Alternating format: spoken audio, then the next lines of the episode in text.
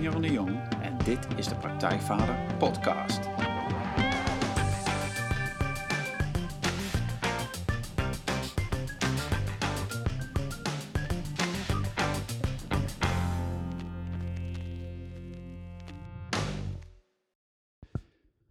Welkom bij een nieuwe aflevering van de Praktijkvader Podcast. Jeroen hier en goed dat je weer luistert. En zoals elke aflevering interview ik een inspirerende gast die jou verder gaat helpen bij de volgende stap in je vaderschap. Ik vraag schrijvers, coaches, wetenschappers, kunstenaars naar hun vak, hun ervaringen, hun tips en trucs over hoe jij met meer ontspanning en plezier de vader kunt zijn die je je kinderen en jezelf gunt. En vandaag is wetenschapsjournalist Mark Mira te gast. Welkom Mark. Miras. Miras, Ja, Miras, oké. Miras, Miras. ja. Oh, oké. Nou ja, Miras. Ja, het is een eh, Spaanse naam inderdaad, dus ik kan me voor, maar wij doen het altijd op zijn, op zijn Nederlands. Miras, Miras. Mark Miras. Miras. Nou, fijn. Eh, Mark Miras dus is eh, een van Nederlands bekendste wetenschapsjournalisten. En meer dan 15 jaar geleden begon zijn fascinatie voor hersenonderzoek. En dat heeft hem nooit meer losgelaten. Hij wilde weten hoe het daarboven werkt, zoals hij zelf zegt. En die kennis moet gedeeld worden. Zodat we onszelf, onze kinderen, partners, collega's en al die andere mensen om ons heen wat beter begrijpen. Mark schreef de bestseller Ben ik dat? Waarin hij laat zien wat hersenonderzoek ons kan vertellen over verliefdheid, ambitie, bewustzijn, vriendschap, verslaving en nog veel meer. Maar ook hoe onze hersenen anders functioneren in onze kindertijd, puberteit, volwassenheid en ouderdom. In zijn andere boek Liefde laat Mark zien hoe onze hersenen bepalen hoe we de liefde ervaren en hoe ze in de liefde ons gedrag sturen. En ook maakt hij speciaal voor jongeren de graphic novel Heftige Hersens, waarin hij uitlegt hoe de hersens van pubers werken. Want, zegt Mark zelf, de wetenschap heeft inmiddels het idee verlaten dat tieners volwassenen zijn met gemankeerde hersenen. Tieners hebben gewoon andere hersenen. En daar moeten we het samen met hen over hebben. Met hen, dus in plaats van alleen maar over hen te praten. Nou, Mark is een veelgevraagd spreker, verschijnt regelmatig in de televisie, in, in televisie- en radioprogramma's.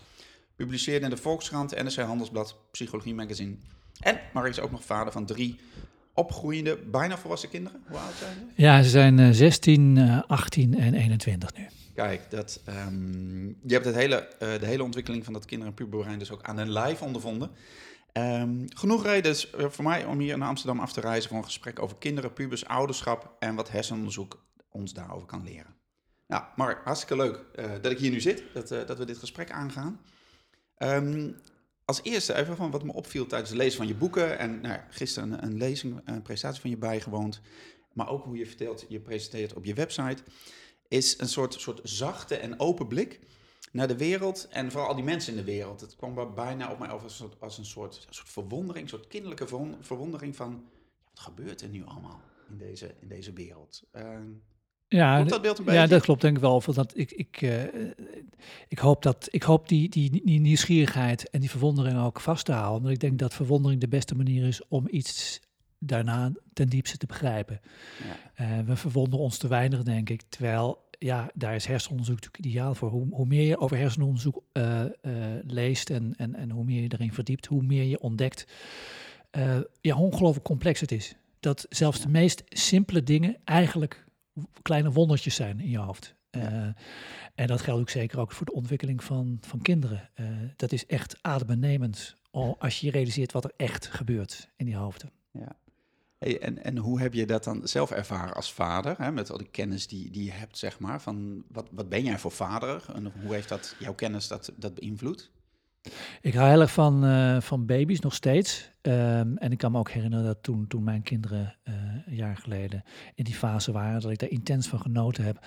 Omdat het zo ongelooflijk ehm, zichtbaar is wat er gebeurt. Eh, eh, en en je je er ook zo goed in kunt verplaatsen dat er helemaal vanuit het totaal niets weten eh, binnen korte tijd eh, ja, zo'n zo'n zo'n zo'n kind gewoon eh, zijn, zijn eigen plek in de wereld inneemt en, en eigenwijs rondkijkt en daar zijn eigen, eh, zijn eigen bewegingen in, in maakt. Ehm, ehm, en dus je was niet zo'n vader die veel mannen zeggen van ja, nou ja, baby's, daar heb ik niet zoveel mee. Het, als ze kunnen lopen en praten, dan... Ja, eh, nee, nee ik, ben, ik ben nog steeds ook als, eh, als vrienden dan nog eens eh, een, een, een kind krijgen, dan, dan ben ik daar niet van weg te slaan. Gewoon omdat het zo fascinerend is. En natuurlijk vind ik het ook heerlijk dat daarna die fase komt waarin je inderdaad mensen kunt gaan praten, echt hun wereld kunt gaan delen. En dan uiteindelijk natuurlijk de, de puberteit, ook een geweldige periode is, ehm, waarin ze nu dan natuurlijk ook heel erg nou, de, de emoties hoog opspelen. Ook bij mij, ook, bij ons thuis hadden we het soms echt heel stevig bonje. En heb ik ook alle fouten gemaakt die, die ouders zal maken. Ehm, maar tegelijkertijd ook die verwondering waardoor ik ook heel erg van ze kon houden. Zelfs op momenten van diepste, diepste crisis. Uh, ja, um, toch het besef dat er iets heel bijzonders gaande is. En, en, en dat vind ik wel heel waardevol, ook voor mezelf. Um, om, om te beseffen dat echt alles een functie heeft. Dat is zeker in die, in die puberteit iets wat ouders vaak uh, vergeten. Dat ze denken, dit is alleen maar kommer en kwel. Uh, en eigenlijk ten diepste de vraag van waarom doet de natuur ons dit aan? Ja.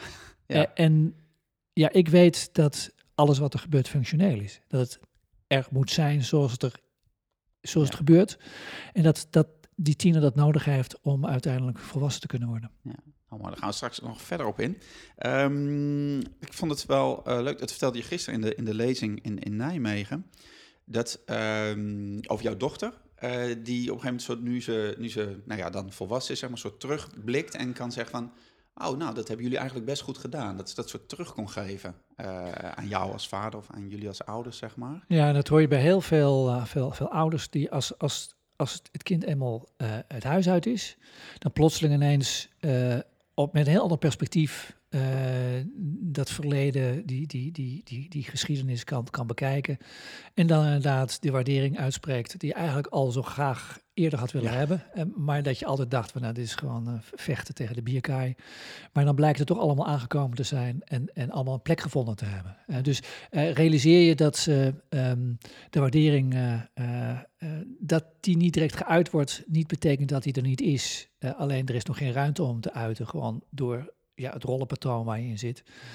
En dat de kans groot is dat ze op een gegeven moment uh, uh, bij je komen. En uh, als alles achter de rug is, je over je bol aaien en zeggen: van, Heb je goed gedaan, papa? Ja, hey, en hoe was dat voor jou om dat dan te horen uiteindelijk? Ja, dat is heel fijn om, om je te realiseren dat het. Um, ja, dat het, dat het uiteindelijk allemaal goed, goed is terechtgekomen. Ja. Um, en, en, en dat je. Um, ja, dat je ook fouten mag maken. Ik denk dat dat ook heel belangrijk is om te reden. Want, want als het om opvoeden gaat, um, dan hebben we natuurlijk altijd de neiging om eigenlijk enorme perfectionisten te zijn. Eh, enorm kwetsbaar ons ook te voelen. Eh, doordat alle fouten die je maakt zo ongelooflijk uh, ja, diep raken. Want je wil het goed doen. Je beseft dat het ontzettend belangrijk is wat je doet. Dat je een cruciale rol hebt. En uh, ja, toch gaan er voortdurend dingen mis. En ja, opvoeders hebben ook de neiging om elkaar voortdurend uh, um, in een soort concurrentieslag te zijn. Wie is, wie is nou de beste vader en de beste moeder? Uh, en, en, elkaar erin ook allerlei uh, oordelen voor de voeten te werpen. Um, terwijl, ja, ik heb vaak het idee dat niet zozeer de ouders de kinderen opvoeden, als wel de kinderen de ouders. Uh, er is altijd een verband tussen het soort kinderen dat je krijgt en het soort opvoeding dat je geeft. Want dat, is, hè, dat, dat, dat werkt dan bij dat kind. En dan denk je dat, dat jij dat dan vervolgens met je opvoeding als het bewerkstelligd hebt, de aard van dat kind. Maar het is vaak andersom. Dat de aard van het kind bepaalt hoe je uiteindelijk met die kinderen omgaan. En je hebt kinderen die heel erg nou ja, uh, ordelijk uh, door de kindertijd en de puberteit heen gaan. Um, en die, die zich inderdaad heel veel laten zeggen. Je hebt ook andere uh, met name tieners, die ongelooflijk eigenwijs zijn. En dat zie je vaak in de kindertijd al aankomen.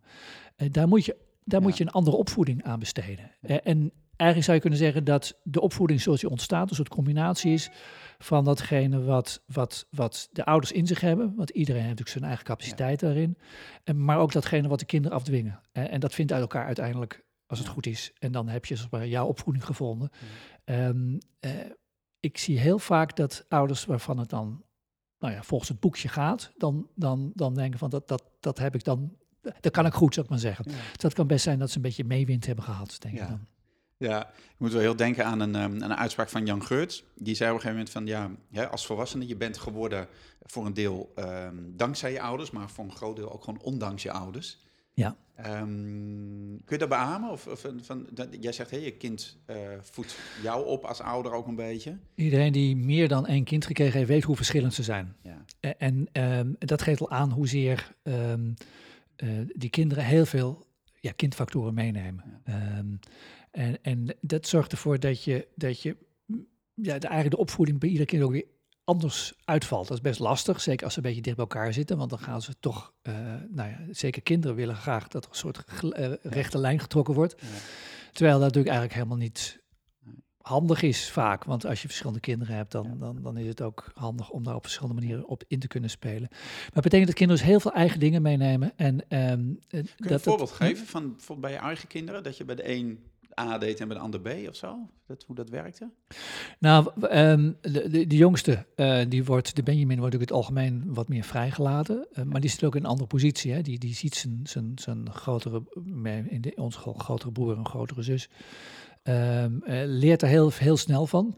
wordt, wordt groot in een andere wereld. Um, en dat is ook in, in, ons geval een jongen die enorm zelfstandig is. Uh, die we dus ook die ruimte kunnen laten. Maar ja, zijn grote zus die zegt soms wel van ja, ik mocht nog helemaal niet zo laat thuiskomen in die tijd. Weet je, en daar zit dan toch een soort onder, onderhuidse verwijt in. Ja. Uh, dat we. Uh, dat we daarin niet helemaal, um, nou, zeg maar, dat, dat ze niet helemaal gelijkwaardig behandeld zijn. Ja. Um, uh, en ja, onze middelste, dat is uh, ook een, die heeft ook zo zijn eigen gebruiksaanwijzing, zoals bij ons eigenlijk alle kinderen. Um, en ja, nu dan doe je ook toch een stap opzij, uh, omdat je denkt van ja, dat gaat hem gewoon anders niet worden. Hè? Je kunt eindeloos strijden, um, maar soms is het verstandig om nou, zeg maar een iets andere insteek te kiezen en te voorkomen dat, je, dat, dat de boel alsmaar blijft escaleren.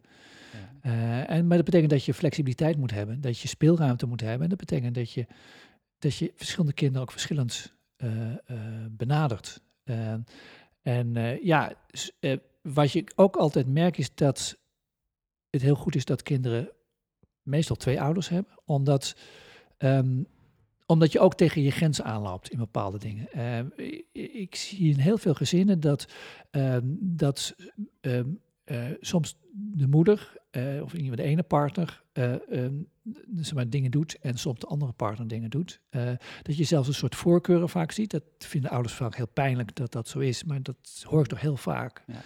Dat je ziet, ik, ik kan makkelijker met dit kind en ik kan makkelijker met dat kind. En dat is in feite de hele mooie taakverdeling die, die zich op die manier ontwikkelt. Ja. Gewoon omdat je ja, inderdaad in sommige opzichten iets, iets bij te dragen, maar soms dan wrijft het ook zozeer dat het, dat het, ja. dat het wat minder functioneel is. Ja, ja, ik kan me dat ook wel herinneren hoor. Van de, maar dat het ook per fases gaat of zo. Hè. De ene leeftijdsperiode, als ik dan naar mijn eigen kinderen kijk, kan ik beter met het ene kind. En dan komt een volgende fase en dan kan mijn vrouw beter met het, met ja. het ene kind, zeg maar. Ja. En, en nou, ik ben wel benieuwd, hè, we hebben ook zo'n mantra. Ja, inmiddels zijn de mensen daar wel een beetje van af, maar toch hoort er vaak van, ja, maar je moet consequent zijn. Hè? Wat, ja, wat anders lopen je kinderen over je heen of gaat het mis of ontsporen ze. Dus je moet als ouders één lijn trekken. Je moet altijd zeggen, je mag maar één koekje of je moet altijd zeggen, je moet om twaalf uur thuis zijn.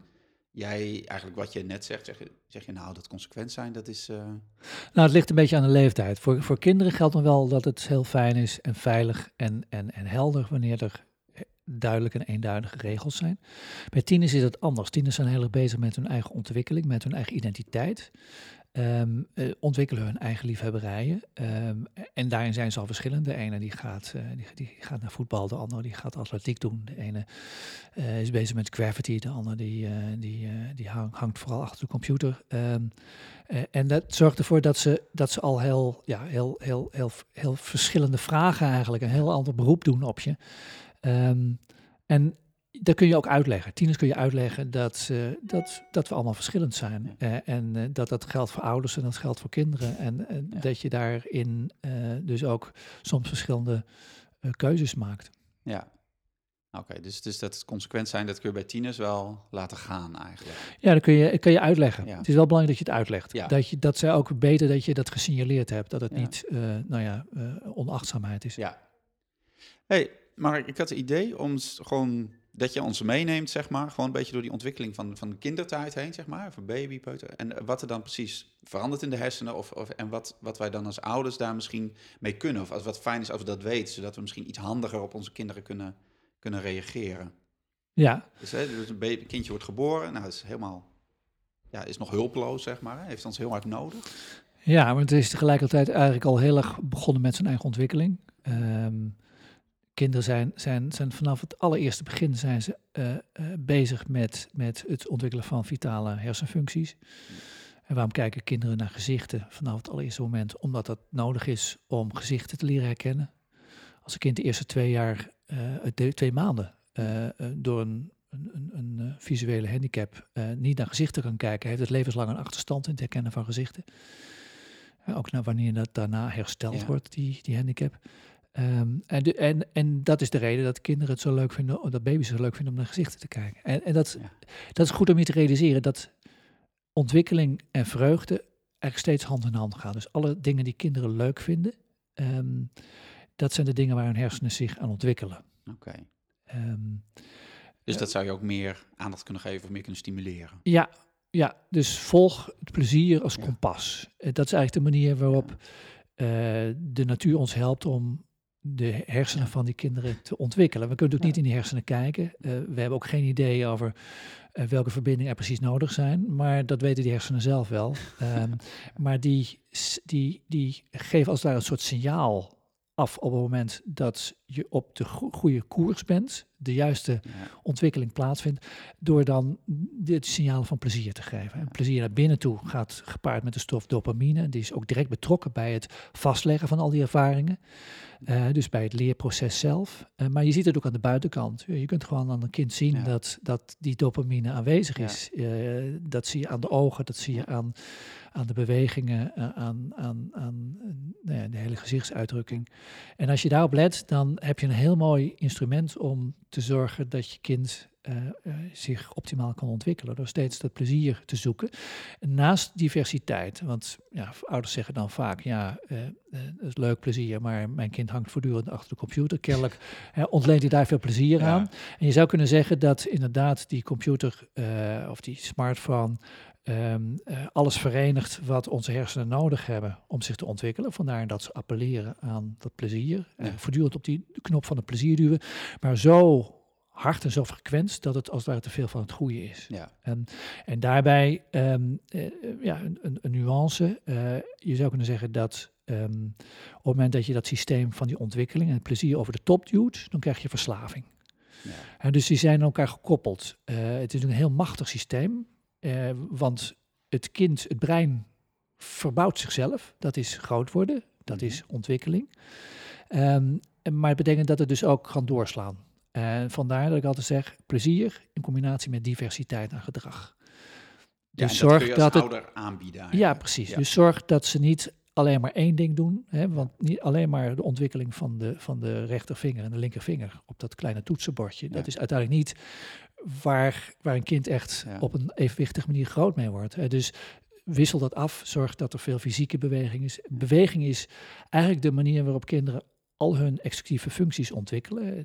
De, de, zelfsturing als het ware. Al die cruciale functies die ons uit, uiteindelijk in staat stellen om een leven lang te blijven ontwikkelen en, en jezelf op koers te houden. Uh, die ontwikkelen kinderen uh, in eerste instantie in de beweging. Als je kijkt naar kinderen, hoe ontzettend complex het is om alleen al een trap op te klimmen. Um, en dan realiseer je dat je daar eigenlijk al die verschillende functies uh, voor de eerste keer daar een beroep op doet. Ja. Uh, en dat blijft levenslang ook een beetje gekoppeld. Uh, zodra je complexe bewegingen uitvoert, dan kom je als het ware, ook voor basisschoolleerlingen geldt dat, in een toestand waarbij je ook weer veel beter in staat bent om ook de, de aandacht te richten op, uh, op, op rekenen taal. Ja. dus, dus motoriek is heel belangrijk en het is wat dat betreft wel een punt van zorg dat door die enorme zuigkracht van van tablets en van, van smartphones, dat dat een beetje uh, nou ja, het, het kind van de rekening is. Ja. Um, en realiseer je dat dus bewegen belangrijk is, um, uh, maar ook verhalen, boeken lezen, uh, zoeken zo, zo breed mogelijk palet aan plezier. Ja, dus dat is het wat ouders kunnen, kunnen aanbieden, waar we eigenlijk alert op moeten zijn. Ja. Die diversiteit. Ja. Ik ben benieuwd, hè, nog even over die, echt, over die baby's. Van, um, kijk, veel kinderen met jonge, uh, nee, veel jonge ouders die net een baby hebben, die uh, nou ja, huilen, slapen, zijn allemaal dingen die uh, aan de orde van de dag zijn, gebroken nachten. Um, kun jij iets zeggen over, over huilen en wat voor functie dat heeft en hoe we daar als ouders misschien hè, vanuit wetenschap en hersenonderzoek naar kunnen kijken of we daarmee om kunnen gaan? De ene zegt, hè, dus natuurlijk al die opvoedings modes die elkaar opvoeden, uh, opvolgen, zeg maar. Iedere vijf ja. of tien jaar is er weer iets anders. De een zegt dit, de ander zegt dat. Kun je daar vanuit een soort objectieve uh, positie, meer objectieve positie naar kijken of en daar iets over zeggen. Ja, het grote gevaar is als je dat gaat, gaat generaliseren, als je daar, daar uh, populatiebreed uitspraak over gaat doen, dat je dan dat je dan eigenlijk altijd, altijd misschiet voor een, voor een belangrijk deel van je populatie. Omdat het, het zo, zo afhankelijk is van hoe wordt er gehaald? Wat is de oorzaak van Als je ervaren moeders, vaders vaak wat minder, maar ervaren moeders die weten al die verschillende vormen van huilen te onderscheiden al heel snel. Hij huilt dat kind omdat het, uh, omdat het een, uh, de, de, de, de, de lui verschoond moet worden, of omdat het uh, krampjes heeft, of omdat het zich verveelt, of omdat het moe is. Um, dus er zijn zoveel verschillende vormen van huilen die, waar je eigenlijk op, op, ja, op een andere manier op zou moeten reageren. In feite is huilen natuurlijk. Kijk, zo'n zo baby is natuurlijk totaal afhankelijk. Um, dat betekent dat, het, dat er eigenlijk maar twee, twee toestanden zijn: die van, van het is goed, en dan, dan is het is de baby intens blij of het is verkeerd en dan moet er wat. Ja. En ja, dan weet die baby niet uh, aan welke touwtjes er getrokken moet worden. Dus dan, dan gaat het gewoon, dan wordt er gehuild. optie. Ja, ja precies. Ja. Um, en um, um, het is een beroep. Huilen is een, ook een sociaal signaal, ook bij, bij, bij kinderen en bij, bij, bij volwassenen. Je huilt. Um, daar gaan, het, het, zorgt ervoor dat je op dat moment uh, van binnen uh, uh, wel een soort verwerkingsslag plaatsvindt. Probeert om de situatie als het ware te ordenen voor jezelf en daarmee in het reinen te komen. Maar het is ook een signaal naar buiten toe van doe iets, help mij. Um, en het is heel belangrijk om een kind daar, daar dus bij te helpen. om daar op, te, op te zoek te gaan van wat, wat is de betekenis van dit gehuil.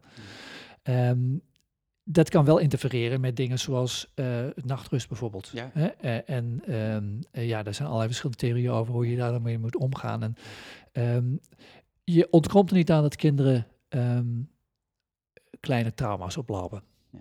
Dat, is, dat is denk ik goed om je te realiseren dat de ideale opvoeding wat dat betreft niet bestaat. En je kunt je ook afvragen, als je de ideale opvoeding wel zou hebben, of uiteindelijk dat kind daardoor dan ook een ideale volwassene zou worden. Ja, um, ja dat gaat heel gewoon, wat, wat, wat beschouwen dan als ideaal? Hè? Ja. Is dat het idee van, ja, hè, wat we natuurlijk ook kennen van, nu we minder kinderen hebben, van het kind moet het zo goed mogelijk hebben, wat je nu heel veel in de media ziet, hè, van kinderen geen grenzen stellen of pijn voorkomen. Ja, jij zegt ook veel plezier opzoeken, maar ook teleurstellingen voorkomen heel de tijd. Ja. Ja. ja. Nou, wat heel belangrijk is, voor, in, vanuit mijn gezichtspunt gezien, is dat je kinderen leert om met ongemak om te gaan. Um, en dat is natuurlijk voor een baby is dat nog redelijk zwart-wit. Het ongemak is, is uh, nou ja, allemaal aanwezig bij het minste of geringste. En dan zet die baby het op een, op een, op een blare. En, um, maar als een kind wat groter wordt, dan kun je daar veel meer mee gaan spelen. Van wat kan het kind zelf dragen? Um, en we leven wel in een tijd waarin we de kleine prinsjes en prinsesjes wat dat betreft uh, die kans ontnemen. Ja. Uh, doordat we voortdurend als ze aanrennen en ze uh, voortdurend willen pamperen en willen, willen, willen ja, beschermen tegen het ongemak. Terwijl juist leren omgaan met het ongemak zo doorslaggevend is voor het succes dat mensen later in hun leven hebben. Ja, omdat je dan misschien jezelf dan een manier vindt om daarmee om te gaan. Ja, en op het moment dat je leert om daarmee om te gaan en om, om te ontdekken dat in het ongemak uiteindelijk uh, dat, je daar, dat je daar zelf het hoofd aan kunt bieden, dat je jezelf daartoe kunt leren verhouden. Sterker nog, dat het ook een bron van inspiratie kan zijn. Hè? Dat juist in het ongemak vaak nieuwe dingen ontstaan, nieuwe ideeën. Uh, uh, in feite zou je kunnen zeggen, is de hele cultuur ontstaan het ongemak. Ja. Um, moeten we verveling is dan ook zo'n voorbeeld, hè? Ja. Van, van de, dat, um... dat is een hele milde ja. vorm van, nou ja, mild. Uh, ja. Er is ook onderzoek gedaan waarbij ze mensen vroegen, volwassenen, om een kwartiertje stil te zitten, niks te doen. Um, en vooraf hadden ze, ze uh, kennis laten maken met een apparaat waarmee ze zichzelf schokken konden geven. Uh, ze hadden ook een proefschok gegeven, dat was niet fijn geweest. Dus de meesten gaven aan dat dat een eenmalige exercitie was. Het hoefde niet nog een keer. Uh, en toen werden ze een kwartier aan zichzelf overgelaten. Ze mochten niks doen, alleen maar zitten met dat apparaat. En interessant was dat heel veel, groot deel van deze mensen uiteindelijk zichzelf toch weer schokken ging geven. Gewoon omdat kennelijk de verveling erger was dan de foltering. Dat is fascinerend. Ja, fascinerend. Ja, ja, ja dus, dus, dus nou, le ledigheid is dus heel erg lastig. Ja. Uh, en tegelijkertijd is het ook heel erg functioneel. Ja. Want op het moment dat er ledigheid is, of althans, nou ja, absolute ledigheid doet niet zo heel erg veel, want dan krijg je een soort blokkade. En dan komen inderdaad allerlei negatieve gevoelens bij. Maar op het moment dat je dat je gewoon eventjes niks te doen hebt, dan zie je dat er in de hersenen een soort verwerkingsproces plaatsvinden. Dus heel belangrijk voor kinderen om ze nu dan eventjes uit het raam te staren. Uh, om eventjes niks te doen. En het is wat dat betreft ook, ik vind het kwalijk dat daar eigenlijk ook op scholen weinig ruimte voor is. En dat kinderen heel snel aan hun oor getrokken worden van uh, je moet erbij blijven. Terwijl dat kind waarschijnlijk niet voor niks uit het raam zit te kijken. Dat is eventjes nodig. Omdat op het moment dat je eventjes offline gaat, dan gaat een ander netwerk, het default mode netwerk, gaat aan de slag om de ervaringen van net, om die te verwerken. Op een gegeven moment zit het hoofd vol, zou ik maar zeggen. Dan moet er even uit het raam gekeken worden. Ja. Ja, ik moet dan denken aan mijn moeder. Als ik hè, denk van, als ik dan zo op de bank lag, zeg maar, nou, vooral in die puberteit, dan zeg maar een beetje lag te niksen. Dat mijn moeder dan een soort ongedurig. Zei, ja, ga nou toch eens wat doen. Ga eens wat doen. En kom van die bank af en ga wat doen. Ja. Maar het is eigenlijk ons eigen ongemak als ouders dan weer, wat dan ook weer om de hoek komt. Ja. Dat kind, dat zit daar maar, dat ligt daar maar, dat moet gewoon iets gaan doen. Ja, ja. Ja, dit, dit, kan natuurlijk op een gegeven moment kan het ook uh, echt gehangen worden. En dus het is ook wel goed dat je, dat je toch een soort gevoel hebt van, van uh, gebeurt er iets of gebeurt hier niks. Um, maar op het moment dat een kind in, in, zit te staren, dan is er waarschijnlijk heel veel gaande. Ja. Um, en wanneer een kind in een ongemakkelijke situatie komt en daarmee moet worstelen, um, uh, ja, vroeger gingen kinderen gewoon, die, die, gingen, die gingen kilometers weg, weet je. En die, die raakten dan in de sloot. Dan moesten ze zelf eruit proberen te klimmen. Ja. En tegenwoordig uh, staan we er gelijk bij, want ze mogen de straat niet uit. Ja. En uh, betekent dat ze dus zich ten eerste niet in de nesten kunnen werken. En ten tweede ook niet kunnen leren hoe je er dan weer uitkomt. En hoe je daar vervolgens vier op bent. Als je met kleddernat er weer thuis komt en zegt van het was eigenlijk heel erg leuk. Ja, ja precies.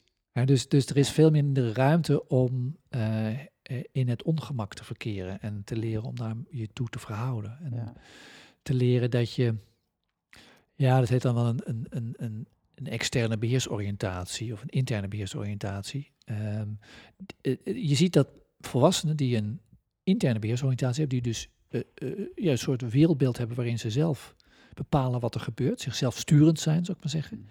Mm. dat ze veel minder burn-out krijgen, dat ze zich veel sneller kunnen ontwikkelen. Gewoon omdat exploratief gedrag heel erg bijdraagt aan ontwikkeling voor kinderen, maar ook voor volwassenen. Um, terwijl kinderen die opgroeien in een wereld waarin ze te veel gecontroleerd en, en, en, en, en beschermd worden, die krijgen een externe beheersoriëntatie. Het idee dat anderen bepalen wat je doet. Dat anderen als het ware, dat je een soort marionet bent en dat anderen aan je touwtjes trekken. En uh, je ziet dat die dus veel vaker burn-out krijgen en zich minder snel ontwikkelen. Dus dat is, dat is echt iets wat kwalijk, kwalijk is als dat ja, in, jou, in jouw gestalte krijgt. Dat idee van die buitenwereld die alles bepaalt. En tegelijkertijd vinden ouders het in deze tijd ontzettend spannend om hun kinderen die ruimte te geven. En uh, dat is denk ik spannender geworden, ook omdat we elkaar dat aanpraten. Ja. En daar zit er denk ik wel een verschil tussen vrouwen en mannen. Het is altijd gevaarlijk, hè? dus de vaders en de moeders. Het is altijd gevaarlijk om, om in seks te generaliseren, omdat uit al het onderzoek steeds weer blijkt dat de verschillen tussen mannen onderling en de verschillen tussen vrouwen onderling veel groter zijn dan de verschillen tussen die groepen. Oh, nou, dat, is, dat is natuurlijk ook een vraag die je wilde stellen, maar dat is een, hebben we daar het antwoord al op? Ja, ja, uh, dus, dus, uh, uh, dus als, je, als je alle moeders op een rij zet, dan zitten daar heel veel moeders bij die dan zijn we extremer vadergedrag vertonen dan, dan de, de, de mediaan in de, ja, in de, in de rij mannen. Um, maar toch, als je, dat, als, je, als je met deze kanttekening, als je generaliseert, dan denk je dat vrouwen in het algemeen, dat mannen iets makkelijker kinderen kunnen loslaten. Ja.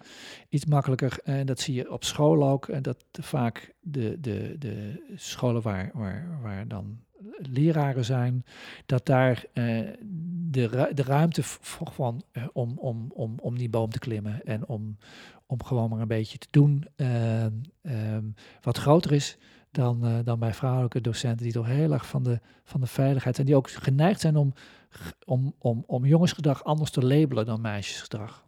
Ja.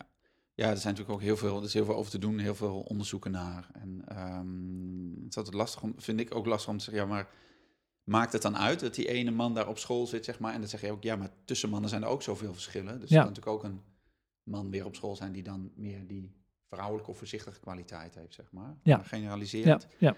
Ja.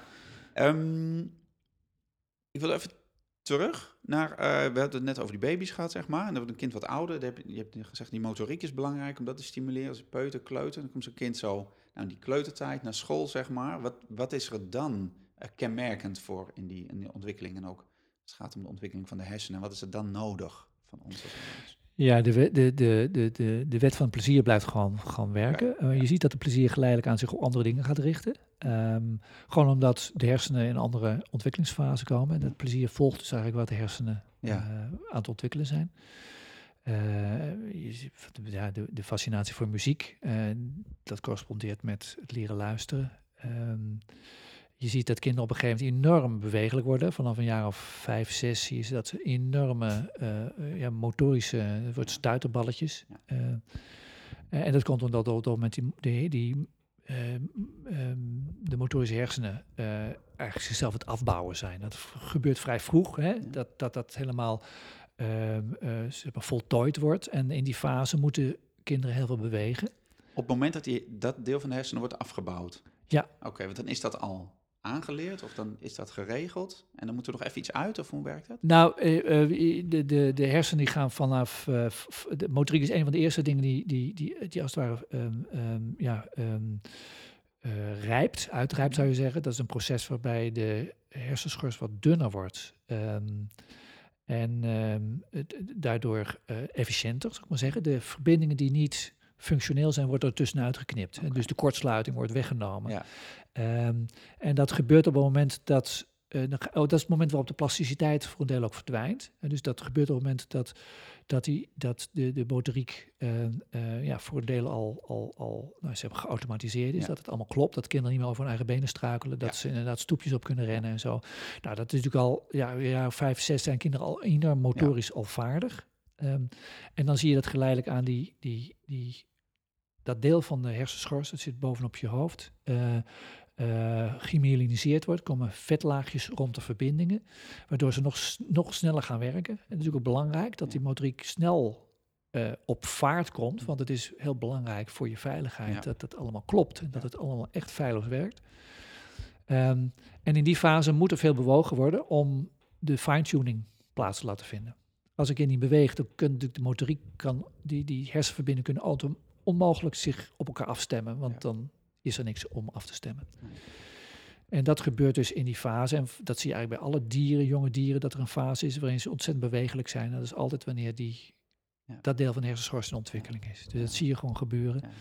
En eh, ja, het raar is dat, dat er wel net de periode is dat die kinderen op de basisschool zitten. En dan vaak toch heel veel, heel veel lang stilzitten. Dus dan is het extra belangrijk dat ze gestimuleerd worden om lekker in beweging te zijn. Ja. En, en hoe doe je dat? Eh, nou, ik denk dat, dat eh, eh, eh, de natuur ingaan een hele Van het eh, bos in, stimulerende, stimulerende Ja. functie werkt. Wat je Ja. ziet is dat er een enorm divers eh, bewegingspatroon tevoorschijn komt. Jongens en meisjes gaan in, in bomen klimmen en zo. Nou, doe ik een enorm appel op allerlei motorische vaardigheden.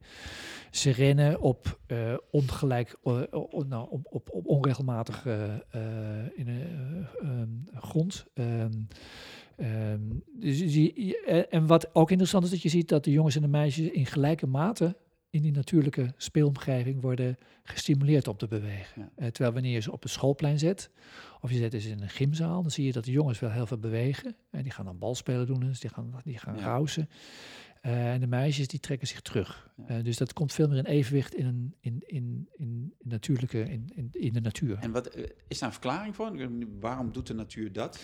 Nou ja, de natuur biedt natuurlijk een hele speelse en onafgewerkte speelomgeving. Ehm, heel veel speelplaatsen zoals wij die bedenken, die zijn vooraf bedacht van welke beweging er moet worden uitgevoerd. Die bewegingen worden daar dan uitgevoerd.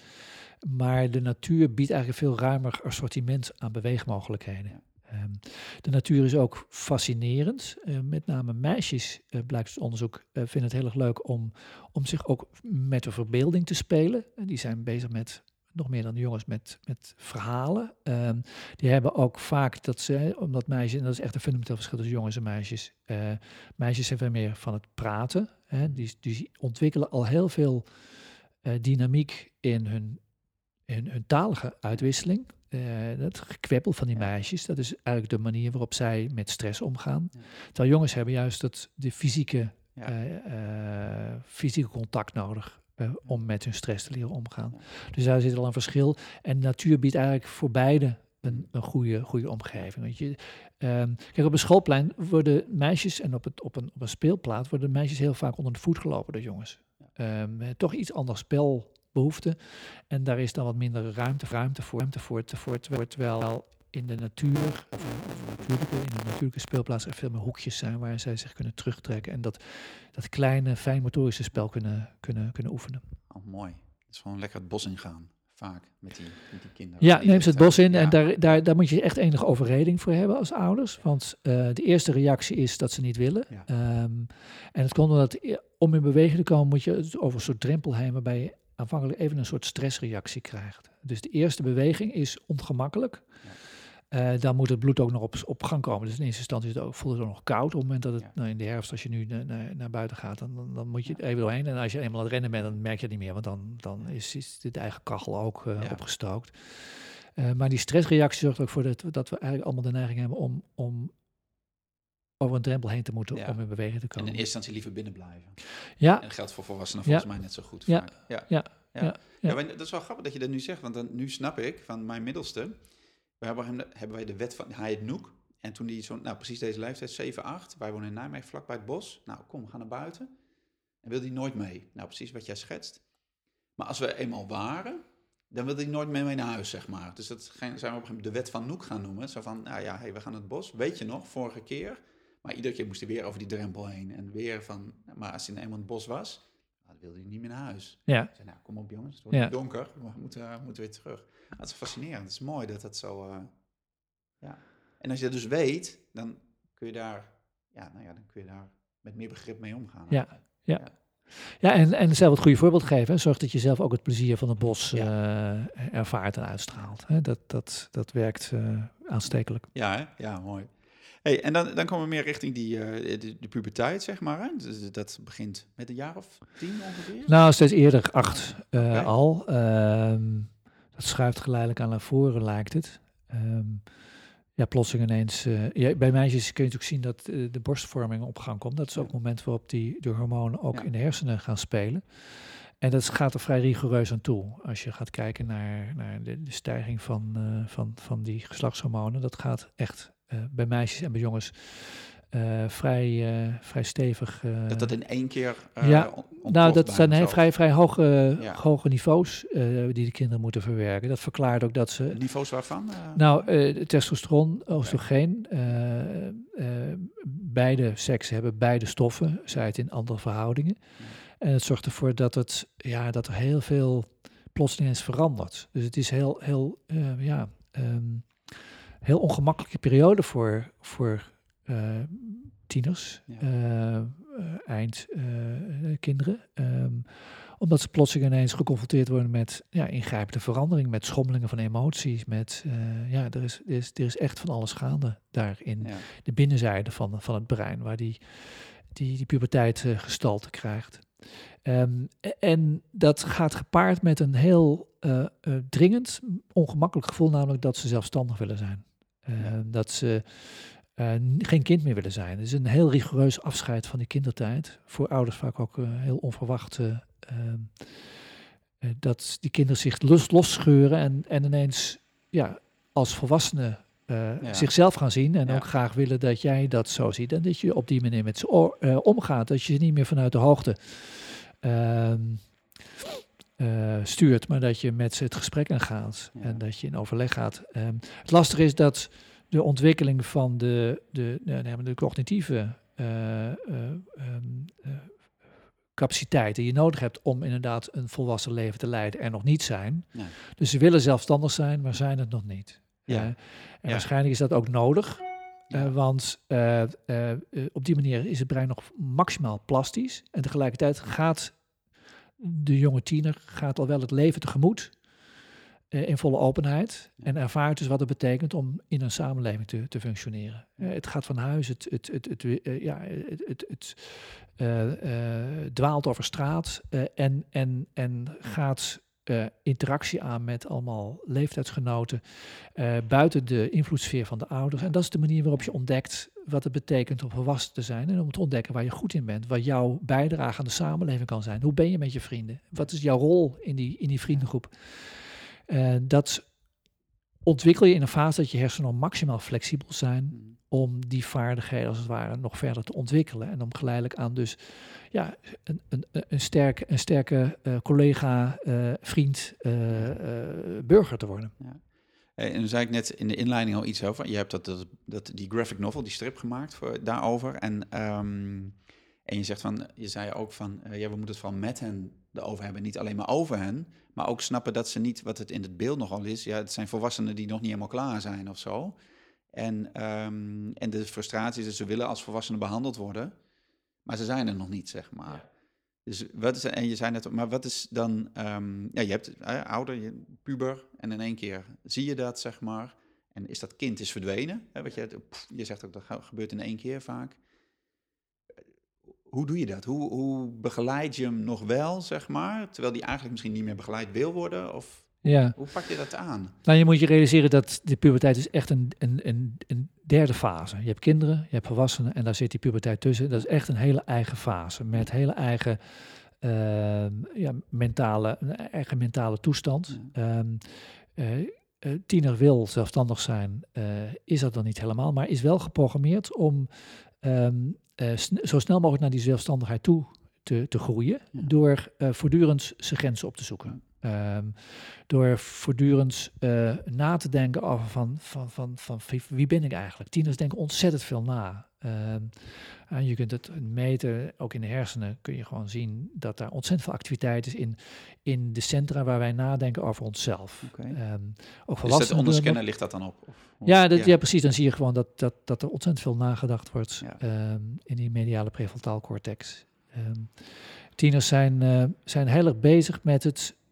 eh, ze worden heel erg getriggerd door de dingen die ze, die, waar ze goed in zijn. Eh, ze zijn als het ware een soort zoektocht van... wa- Waar, Ja. liggen, mijn, waar liggen mijn talenten? Ehm, kinderen doen vaak allemaal dezelfde dingen die ze leuk vinden. Mhm. Ehm, dat is nog redelijk eenduidig. Terwijl tieners, die, die vliegen alle kanten uit met hun liefhebberijen. Ja. Ehm, en dat zijn vaak de dingen waar wij ze levenslang mee verbonden zullen blijven. Dus het is een fase waarin, van, waar, waarin het, het, de tiener zichzelf aan het, waarin de mens zichzelf aan het definiëren is, zou je Mhm. kunnen zeggen. Ja. Ehm, ja, en hoe moet je je daartoe verstaan? Ehm, wat in ieder geval niet werkt, is als je als ouder eh, probeert de baas te blijven. Eh, je moet rigoureus afstand nemen eh, tussen ergens tussen 8 en, en, en 12, 14 eh, van, van jouw sturende rol. En je moet eigenlijk de, de positie van een adviseur gaan aannemen. Dat is nog best lastig, want het Ja. is dus in een fase waarin tieners inderdaad nog in alle sloten tegelijk lopen. Ja. Eh, maar ze kunnen het niet meer verdragen op het moment dat jij eh, zegt wat ze moeten doen. Ehm, dus dat werkt in ieder geval niet. Ja. Eh, de- je moet op zoek dus naar een ander, ander rollenmodel. Ehm, En mijn ervaring is dat het het beste werkt als je inderdaad de rol van die, van die adviseur neemt. Ehm, dus niet de, de, de, de, de, de leidsman, maar echt de adviseur zegt van dit is jouw leven. Ja. En, en jij mag voor mij eens alle sloten tegelijk lopen. Ja. Eh, en weet je, en als je dan roept, dan wil ik je dan best een keer uithalen. Maar Ja. ehm, eh, ik, ik denk met je mee. Dus je kind komt thuis. eh, een voorbeeld wat veel eh, ouders met van de middelbare schoolkinderen zullen- herkennen. Eh, brugklas, tweede klas, weet ik veel. Thuis. Duits is stom. Ik moet een proefwerk maken en ik ga er niet voor leren, want het is stom. Ja. En dan zei jij dat als ouder en dan zeg je nou, wat is dan die... Ja, dus de eerste reflex is zeggen van je gaat nu naar boven, je gaat aan de slag, want dat is belangrijk. Weet je, Ja, je voelt, ja, die, gewoon, je, voelt je eigen adrenaline gaan en, en je hart gaat kloppen. Je denkt van oh, dit loopt helemaal mis. Ja. Weet je? En, en, dan, en dan denk je van nee, dit, moet niet gebeuren. Dus, dus dan ga je, dan ga je en, en je, ja, je, je hoort ondertussen ook natuurlijk de, de buren en, en, en, en, de andere ouders op school en, die allemaal een oordeel over hebben. Dus je wordt ogenblik Ja. word je in die toestand zegt van ik, ik- ja, eigenlijk de oude, oude rollenpatroon van ik, ik ben hier de vader en ik, Ja, ik, en jij ik moet zeg, doen wat ik zeg. Precies. Ja, Ja. ja. Nou, eh, dat, Die ouder waarvan we eigenlijk... Waarvan we dachten, die, die gaan we nooit worden. Maar op dat moment komt Ja, een soort, ja want we kunnen het ons eh, ook nog herinneren toen wij zelf tiener Ja, waren, dat je dat soort ouders had en dat het Ja. heel irritant was.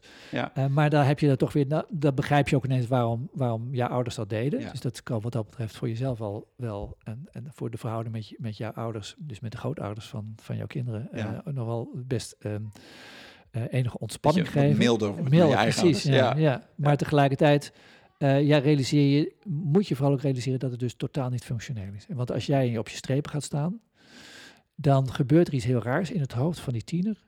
Die gaat dan namelijk zijn Duits doen. Niet omdat hij het wil, maar omdat jij het wil. Ja. En het raar is, dan werkt het niet. Tienerhersenen wordt wel gezegd, ze zijn onrijp. Ze kunnen dingen nog niet. Ze kunnen bijvoorbeeld niet plannen. En, en, en inhibitie is er niet. Dus ze zijn dus gelijk afgeleid. Dat kunnen ze heel wel. Maar alleen als ze zelf bedacht hebben. Dus die intrinsieke motivatie en die omstandigheid is heel bepalend voor hoe het functioneert in de hersenen. Dat geldt voor volwassenen natuurlijk ook nog wel een beetje. Hè? Dat als je Ja. iets zelf graag doet, dat je ineens veel betere cognitieve functies hebt. Dat kan van alles. Ja, ja, Ja, maar dat geldt voor tieners veel extremer. Dus ze zijn als het ware zo geprogrammeerd dat ze eh, als het ware gestuurd worden om die dingen te doen die ze zelf graag willen. Dat is zoals de natuur het bedacht heeft.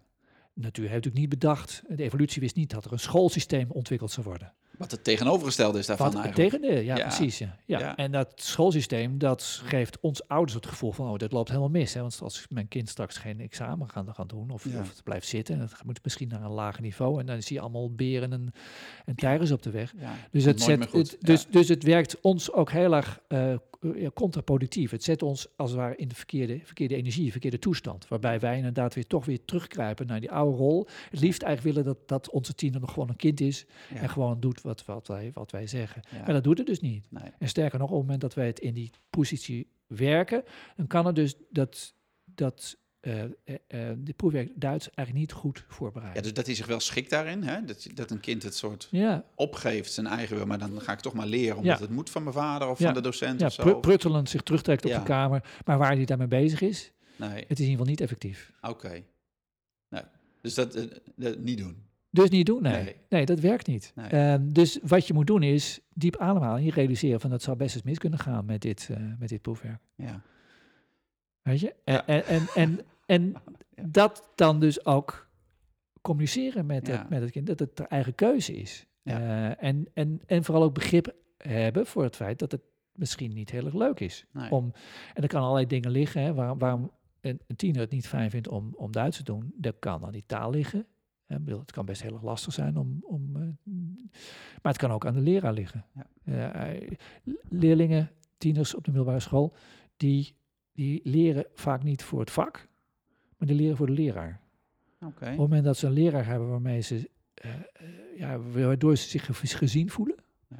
waarmee ze een, een, een, ja, een, een affectieve eh, band hebben, die ze begrijpen, die ook open voor ze is, Mhm. dan, dan willen ze ervoor leren. En dus er kunnen allerlei redenen zijn waarom het niet werkt. En daar kun je best met een tiener over praten. Van wat is het dan precies? Wat dat, hoe, hoe komt dat nou? En, en dan kun je ook in die rol van adviseur kun je daar veel makkelijker ook voor openstellen. Van dat, het, dat, het, Ja. dat, het, dat het best heel lastig kan zijn, zo'n vak. En, dat er, en tegelijkertijd ehm, dat het natuurlijk wel nou ja, consequenties heeft als je dat dan laat varen. Als je dan kiest voor de makkelijkste route. Ja.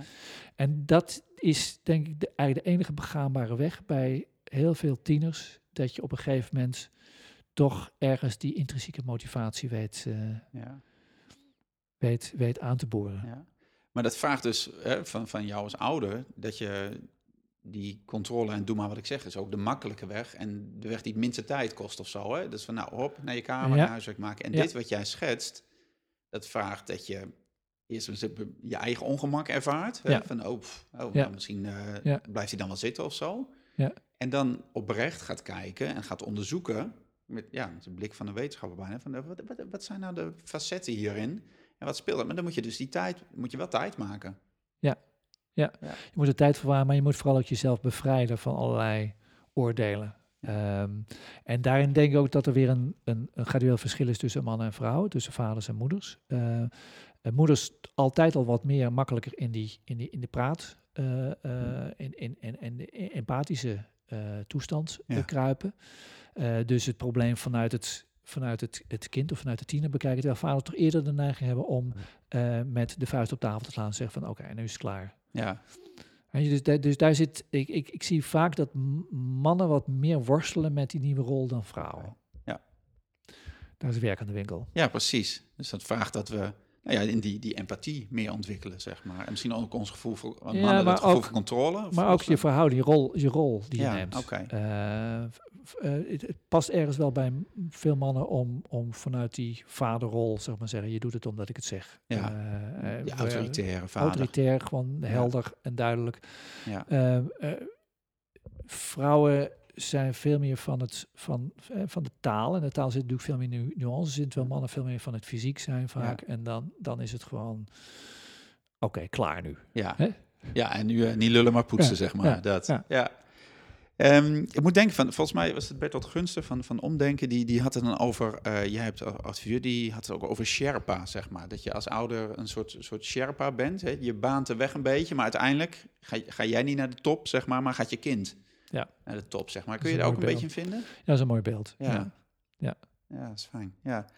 En dan, ehm, ja, dan ze nog steeds in die puberteit, zeg maar. En dan ehm, op een gegeven moment komt dan, hè, dan nou, je, je rol wordt niet per se klein, maar anders, zoals jij zegt. Ja. En dan is op die drempel van dat ze dan ook echt de volwassenheid ingaan, in ieder geval de, de legale volwassenheid, zeg maar, de wettelijke, de 17, 18. Wat is dan nog, ehm, hè, jij zit daar nu middenin, hè? Dus, ehm, hoe verandert je rol als ouder dan nog? Wat, en ook in de hersenen van het kind, wat hebben ze dan nog nodig?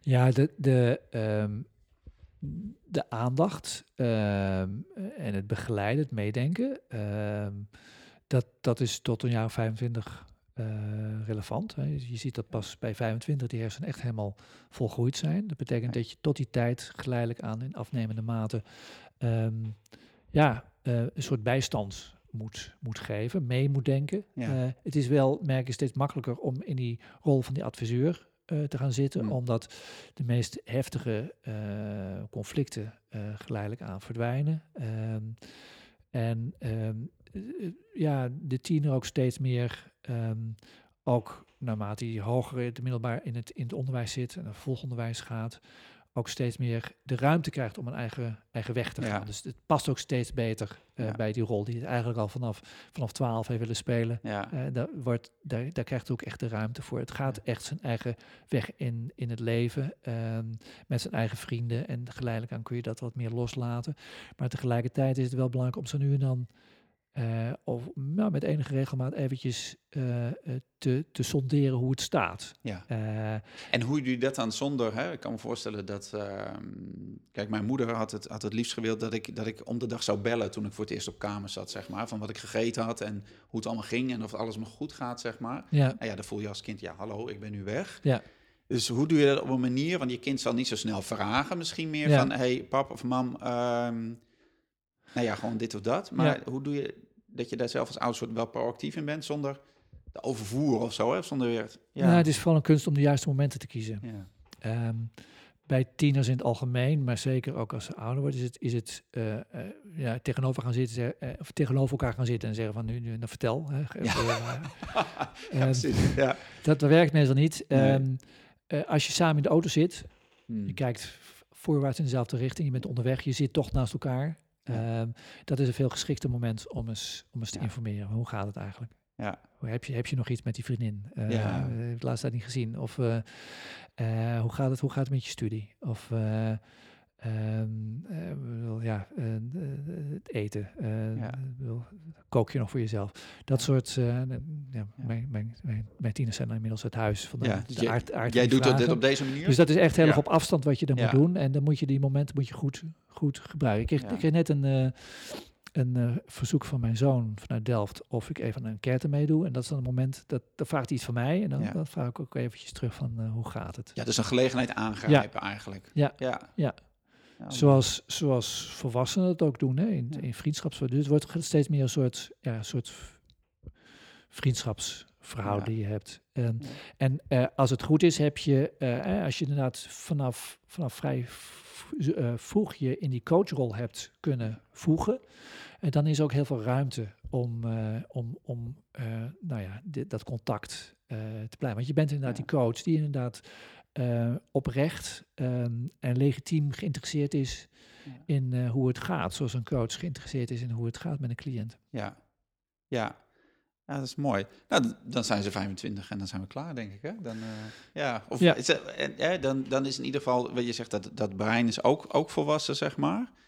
Ehm, is het dan klaar? Is je rol als ouder dan uitgespeeld? Ja, dan heeft je wel een, een situatie van gelijkwaardigheid is ontstaan. Ja. Ehm, en en eh, heel vaak zie je dan ook dat je ineens ook die warmte krijgt van, Ja. van die, die, die nou, die twintigers inmiddels. eh, Ja. En die je gewoon, dat het op een andere manier nog wederkerig gezellig is op het moment dat ze op bezoek komen. Ja. En dat ze ook dingen onder woorden kunnen brengen die ze daarvoor niet onder woorden kunnen brengen. Ja, dat is mooi. Ik vraag het ook omdat ik merk van eh, mannen die ik spreek en ook in mijn training, zeg maar, die vaak nogal een soort, niet allemaal, maar een soort complexe relatie met hun eigen ouders hebben. Maar er is eigenlijk, die gelijkwaardig is dan nooit gekomen, zeg maar. Zeg man, ja, als ik thuis kom, dan voel ik me nog steeds het jongetje van 15. Ja, Of mijn ouders die bemoeien zich nog steeds met, eh, bij wijze van spreken, of ik, mijn moeder die zegt iedere keer, jij doe je wel een sjaal als je naar buiten gaat. ja, Of bemoeien zich met de opvoeding van mijn kinderen of dat soort dingen. Dus daar is eigenlijk dan, in zo'n situatie, is die gelijkwaardigheid nooit helemaal rondgekomen. ja, en het is wel mooi dat je, als je dat zo voorstelt, dat het inderdaad, eh, dat proces waar die tiener doorheen gaat, in de puberteit, ehm, dat dat eigenlijk een parallel vraagt van de ouders. Als jij vanaf het begin ehm, ehm, meebeweegt in die verandering en dat nieuwe rollenpatroon, dan zit je dus zo tegen, tegen 25, zit je op een totaal natuurlijke manier, Ja. ben je, heb je jezelf ook ontwikkeld Ja, om, eh, om die ruimte te laten en om inderdaad op basis van wederkerigheid met elkaar om te gaan in plaats van nog die, die, die Ja. oude rol, eh, die dominante rol eh, te behouden. En, want dat geeft natuurlijk, ja, dat geeft blijvend een, een onbalans en, Ja. dat- en, en veel gedoe. heel een hoop gedoe. En dus de puberteit, dat is niet alleen een, een, een ingrijpende eh, verandering voor eh, ontwikkeling voor, voor de tiener, maar ook Ja. voor zijn ouders. Ja, precies. Ja.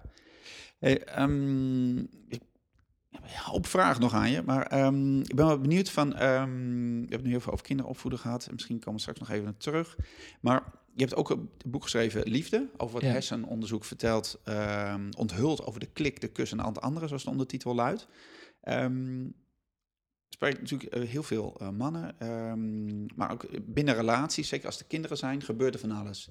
En jij, jij zegt er ook in je boek van dat de liefde, of in ieder geval een langdurige relatie, is een soort, ja, een soort puzzel die, die we eigenlijk niet goed op kunnen lossen. En toch willen we het graag. Hè? We willen een langdurige relatie die, die leuk is, eh, die ons vervult en van alles. En ook nog met een partner die ook ons inspireert, en ons maatje is en onze minnaar. Dus de lat ligt heel hoog. En dan komen er ook nog kinderen, er worden ook nog ouders. Ehm, hoe, hoe doe je dat? Of kun jij er iets over zeggen? Ik heb een heel boek over geschreven, maar hoe, hoe doe je dat? Die relatie leuk houden, zeg maar. Ja, Voorkomen dat je een van die drie stellen wordt die, die scheidt, gaat scheiden, zeg maar. En ook nog met, met die kinderen erbij en al die andere dingen die nog moeten gebeuren. zeg ja. Ja, de relatie wordt ook heel snel een, een, een, werkproject hè, met kinderen. Ja. En alle aandacht is gericht op die kinderen. Dat Ja. is zo primair.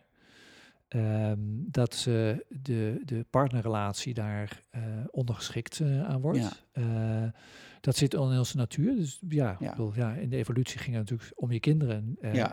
en en ehm, dat je bij elkaar blijft, blijft dat mensen van elkaar de, de, een binding krijgen. Dat heeft er waarschijnlijk mee te maken dat het ook nodig was om die kinderen groot te brengen. Ehm, waarschijnlijk was in, in de, de, de, nou ja, de, de oertijd.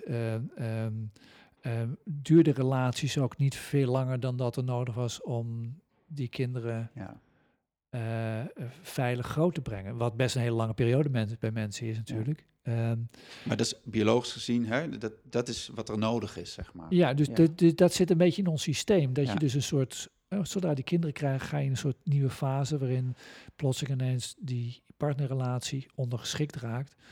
En ja, daar kan je, daar, kun je- daar kan je natuurlijk andere keuzes in maken. Hè. Dus je Ja. kunt je daar te, tegen te weerstellen. Ja. Eh, en dat is denk ik ook verstandig, omdat eh, we nog veel langer bij elkaar blijven Ja. dan eh, in die oertijd gebruikelijk was. Hè? Want ja, met het steeds complexer worden van, van de mens, menselijke samenleving, is die, is die, is die, die periode van zorg ook enorm opgerekt. Ehm, eh, en, en dat betekent dat je dus het heel erg lang met elkaar Ja. moet verhouden, ook omwille van de kinderen. Dat het belangrijk is om dus te Ja. investeren in, in het, het avontuur van de, van de ouders samen. Ja. Ehm, Juist omwille van de kinderen, zeg je.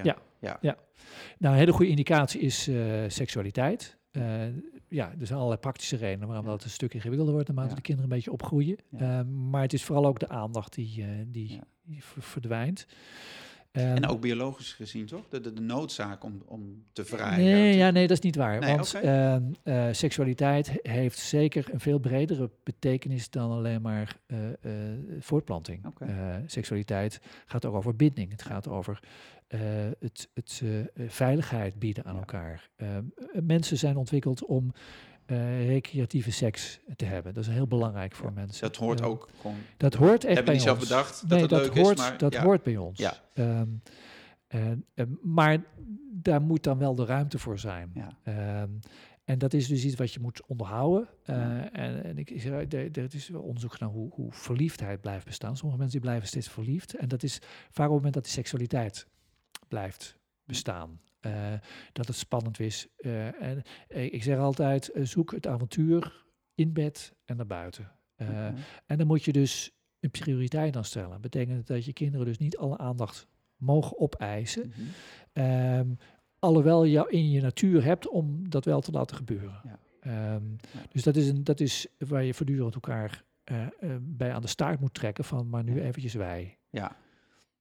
En dan hou je het leuk ook. En uiteindelijk, Ja. we worden natuurlijk ook nog eens veel ouder dan in de oertijd. Dus Ja. kinderen zijn de deur uit. En dan kun je ook nog tientallen jaren met elkaar verder, zeg maar. Ja, ja dan is de vader de- de- dat wij zo lang leven. eh, dat wordt door eh, evolutiebiologen wel ook, ook geweten aan het feit dat we ook als grootouders nog een taak hebben in de opvoeding. Ja, En dus we zijn niet, o- niet overtollig geworden op het Nee. moment dat, dat de kinderen het huis uit zijn. Want dan gaat, hè, je, je ziet dat grootouders een hele belangrijke functie hebben nog in de, in, nou, doordat ze juist met een zekere distantie, eh, maar wel zeer vol van aandacht Ja. voor, voor de kleinkinderen zijn. Ja. Ehm, en waarschijnlijk speelden ze vroeger ook een hele belangrijke rol. Hè. We leefden in clans. ja, Dus eh, ook die grootouders hadden gewoon een zorgtaak Ja. ehm, vanaf de tweede rang. En, en vandaar dat eh, bij vrouwen zie je dat natuurlijk, hè, die op een gegeven moment dan gaan ze in de overgang en dan, dan zijn ze natuurlijk voor de reproductie niet meer functioneel, maar wel voor de, voor de voortplanting. Ja. In die zin dat zij zorgen dat die kinderen, eh, eh, die kleinkinderen, Ja. eh, veilig groot kunnen worden. Dus is het eigenlijk, wil je je relatie leuk houden, betrek je eigen ouders, hè, opa en oma ook wat meer. Zodat je zelf wat meer ruimte, Ja, voor jezelf is, wat meer als, ruimte dat, als dat mogelijk is, dan is Ja. dat ook heel mooi, omdat je dan Ja. nou, het systeem laat werken zoals het bedacht is. Ja, Ehm, eh, en nou, het, het betekent dat het dus heel belangrijk is om, om die seksualiteit als, als Ja. kompas, eh, om daar aandacht aan te geven. En, Ja. en dus niet te denken van dat komt later wel weer, op het moment dat het wegkwijnt, Nee. eh, maar daar dan eh, in te investeren. ja, aan de bel trekken. En, en is, dat, is dat tijd maken? Zit het daarin, dat je tijd maakt? Dat heeft met tijd te maken, het, het, heeft ook te maken met dingen samen ondernemen. Ga samen naar, naar boeken lezen, ga samen naar de bioscoop. Ja. Als je daar de kans toe ziet met, met zo'n oppas. Moet denken aan Ja. wat, wat Esther Perel zegt, hè, relatietherapeut uit Amerika, over dat het ook ehm, dat het fijn is als je als stel iets gaat doen, wat ook, nou ja, avontuurlijk is in die zin dat je wat je nog niet eerder hebt gedaan. Ja. Dat je samen iets gaat doen wat voor jullie allebei nieuw is. Ja. Dat Ja. je dan en je doet iets samen Ja. en nou, er gebeurt ook weer van alles in je hersenen omdat je iets nieuws doet of iets nieuws moet leren. Ja. Dat is weer goed voor de binding. Is, werkt dat zo? Ja, zeker. Op het moment dat je in het ongemak bent, dus in die toestand van ontwikkeling, Ja. ehm, ja, daar, zie je, daar zie je dat de verliefdheid weer terugkomt. Daar zie je dat, dat die seksuele eh, aantrekkingskracht ook weer versterkt wordt. Ja. Ehm, juist daar waar mensen zich ongemakkelijk voelen, daar, daar, daar kom je in beweging. En, Ja. en daar, daar zit ook de, de, de, de, de trigger voor, voor, voor liefde. Ehm, dit, eh, als je, het is wel mooi als je, als je gaat kijken naar, eh, naar, naar het, het, het, het zinnenbeeld van verliefd worden, dan is het altijd ja, een soort ideale situatie. Twee mensen komen elkaar tegen op de, op de roltrap, zou ik maar zeggen. En ineens schiet Ja. de, de vonk over. Zoals wil graag de, de, ehm, eh, de, hoe heet het, ehm, de, ehm, de industrie in, eh, in, eh, in geurtjes en, eh, en, en, en schoonheidsmiddelen het vaak Ja. eh, de, eh, eh, toes, toes, eh, ons toeschijnen. Ja, films gaat dat natuurlijk ook. Ja. Ja, maar wie ziet elkaar? Ja. Baf. Ja. Ja. Terwijl dat is gewoon, dat is, dat is de mystificatie van wat er echt gebeurt. Want eh, eh, uit onderzoek blijkt dat het juist ongemakkelijke situaties zijn waarin mensen verliefd worden. Weet je, eh, in mijn boek beschrijf ik iemand die per ongeluk een kopje koffie in de tas van, eh, van een, eh, eh, van iemand anders uh, leeg giet. En uh, ja, dan heb je sorry, sorry, sorry. En ja. och ja, geef niet, weet je. En, en, en dan ineens sta je in volle kwetsbaarheid en, en in groot ongemak. En dus eerlijkheid voor elkaar. En dat is het moment waarop plotseling ineens... Als de maskers afvallen eigenlijk. Dat, dat je niks meer aan het ophouden bent, maar... Twee, twee, collega's, uh, jaren geleden, twee collega's die uh, samen uh, betrokken waren bij een auto-ongeluk. En hij, hij lag, zij kwam er met een schram af en zij lag in, in het ziekenhuisbed en kwam bij. En, en daar, dat was de plek waar het gebeurde. Ja, fascinerend. Ja. Maar ook dus fascinerend hoe, hoe de cultuur die wij creëren met verhalen en beelden ons iets anders wil doen laten geloven dan hoe het echt gaat. Ja, en maar dat heeft misschien met reclame of waar heeft dat dan mee te maken? Dat, dat... Nou, dat is natuurlijk wat we achteraf doen. Hè? We, we maken een verhaal uh, en daarbij is vaak uh, achteraf hebben we het idee dat het met die lichtflits ja, tot stand kwam. Wij denken dat zelf ook. Dat, wij denken niet meer aan dat kopje koffie wat in die tas werd gegooid, maar wij denken aan iets anders. Ja, we, achteraf, kijk, verliefdheid geeft het gevoel dat die ander uh, bijzonder is en al bijzonder was er is geen ruimte in, de, de, in, het, in het verhaal van de verliefdheid. Het, het verhaal dat de verliefdheid ons als het ware uh, uh, ja, opdringt. Uh, van dat dat, die, dat het gewoon, gewoon, gewoon iemand was. Nee, uh, dit is iemand heel waarbij, bijzonder. Waar, waarbij onze caudatus heel actief is. En dat betekent dat hij waardevol is en altijd waardevol was. Dus toen wij elkaar voor de eerste keer tegenkwamen, toen moet dat, als wij in een soort lichtflits, moet, moeten we elkaar gezien hebben. En, en direct het besef diep in ons gevaren dat dit de enige echte is. En dat het zo had moeten zijn. Ja. Terwijl eigenlijk allemaal ook gewoon gewone mensen zijn met onze ja. alledagelijkse dingetjes. Ja, en, uh, ja. ja, en dat, dat die verliefdheid ook iets is wat eigenlijk door onze hersenen ook geschapen wordt. Hè? Uh, en het verdwijnt vaak ook alweer. Dat is ook heel natuurlijk dat het verdwijnt. Zeker op het moment dat je dan met kinderen bezig bent, dan, dan zie je dat, dat die verliefdheid vaak verdwijnt. En ja. uh, daar is ook niks mis mee uh, als de seksualiteit maar niet verdwijnt. Ja, want dat, dat wilde ik jou vragen inderdaad. Van, hè, van, ik geef samen met mijn partner ook relatietrainingen voor stellen. En die zeggen vaak, ja, maar ik wil weer terug. Want het was toen zo leuk. Toen we elkaar net leren kennen of toen nog ja. een kind was alle vrijheid. Ja. ja. Maar je kunt niet meer terug, zeg maar. Of niet exact meer terug. Nee, nou, je kunt... Eh, ja, sommige mensen kunnen wel weer verliefd worden... op het moment dat je weer... dat je samen op reis gaat. Ja. Of dat je samen... Um, maar dat is niet iedereen gegeven. Daar moet je ook een beetje de, de, de, de natuur voor hebben. Um, maar je kunt ook... In intimiteit kun je heel, veel, heel veel bereiken. Uiteindelijk is de intimiteit is de motor voor die verbindingen om, om, om dicht bij elkaar te blijven. En je merkt dat mensen die, die intimiteit ontwikkelen, die daar heel bewust mee bezig zijn, uh, daardoor ook weer zich veel ja, warmer ja. en, en dichter en, en de aantrekkingskracht kan enorm toenemen. En dat kan op een gegeven moment ook wel weer elementen in zich dragen ja. die heel erg lijken op toen de verliefdheid nog uh, uh, roze en wollig was. Ja. Hey, en, en nou, we hebben het al over tijd maken, hebben we gezegd, en uh, elkaar opzoeken. Zijn er nog meer dingen die je kunt doen om die, ja, om, weet je om die intimiteit weer op gang te brengen of daar weer plek voor te maken? Ik denk dat, je, dat de intimiteit. Um, um, um, nou, een belangrijk, belangrijk element is denk ik uh, hoe je je leven bouwt. Uh, voor heel veel mensen is dat een hele belangrijke manier om, om zich te verbinden. Uh, niet zozeer door één op één elkaar voortdurend de ogen te kijken, maar door je leven te leven te midden van een groep van vrienden, mm -hmm. uh, in een groep van, in, in, in, een, in, een, in een, ja, met, met, met gebruiken, met, met, met, met dingen die je fijn vindt, uh, de feesten die je viert. Uh, daar zit denk ik wel een, een, een, een, een, een andere, een soort bedding voor ja. een relatie, um, waarin je steeds meer ook via, via je, je, je sociale netwerk met elkaar verbonden raakt. Ja. ja, dus, maar dan hoef je het ook niet alleen maar met z'n tweetjes te doen. Zeg Precies, maar. Ja, ja. En ook dat is iets wat vaak als de kinderen groter worden, uh, uh, nou, waar minder tijd voor is. Ja. Hè? Want ja, uh, mensen te eten vragen met kinderen erbij, ja. dat is vaak... ja Gedoe. gedoe. En Ja, wat je dan vaak ja. wel ziet, is dat je dan dat je zo'n netwerk opbouwt met mensen die met kinderen in dezelfde leeftijd. Dat is ook heel handig, want eh, die kunnen het beter verdragen. Ik maar zeggen dat de kinderen het gedrag vertonen dat ze tonen. Dat ze maar een kwartier aan tafel blijven zitten, als ze dat al blijven zitten. Ja. Ja, ja. Eh, eh, ehm, ik zelf heb heel veel vrienden overgehouden aan het schoolplein van, de, van de basisschool.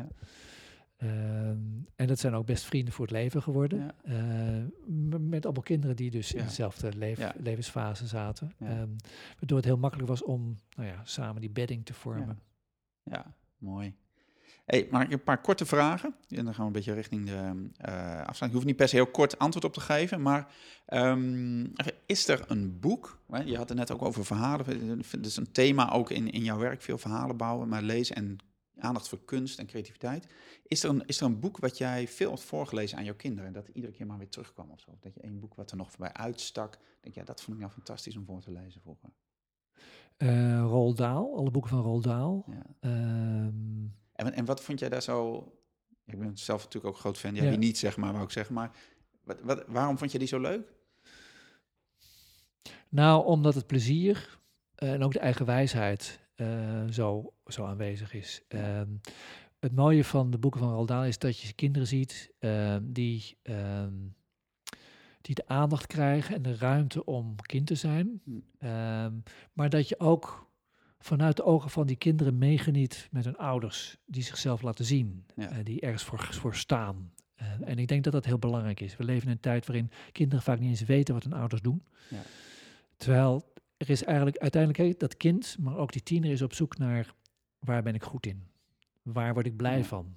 Ehm, en het is cruciaal dat je als ouders laat zien waar je ook zelf blij van wordt, waar je nog steeds blij van Ja. wordt. En waar je dus groot voor hebt willen worden eigenlijk. Ehm, ten eerste kunnen ze je daarmee meer, nog meer als mens zien en, en, en, en begrijpen ze waarom je bent wie je bent en hoezeer dat te maken heeft met de manier waarop jij groot geworden Ja. bent.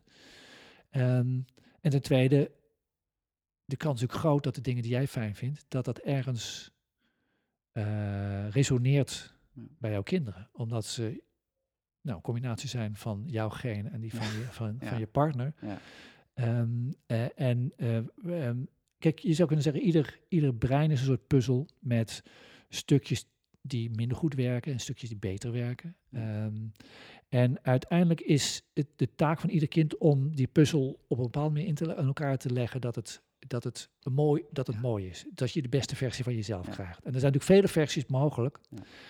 Ehm, en eigenlijk zie je dat kinderen voortdurend gestuurd door hun, hun, hun plezier op zoek zijn naar eh, ja, de, de, de, eh, de manier waarop ze die puzzelstukjes eh, zo in elkaar kunnen leggen dat, dat, dat, dat, dat er iets moois ontstaat. Dat ze functioneel zijn. Dat, kijk, ieder kind wil graag bijzonder zijn. Simpel omdat het belangrijk is om als sociaal wezen iets bijzonders te kunnen. Ja. Om niet, niet doorsnee te zijn, maar om echt iets bij te kunnen dragen Ja. aan de groep. Dat is waar voor sociale wezens als mensen eh, zich ontwikkelen. Om iets bij te dragen aan de groep.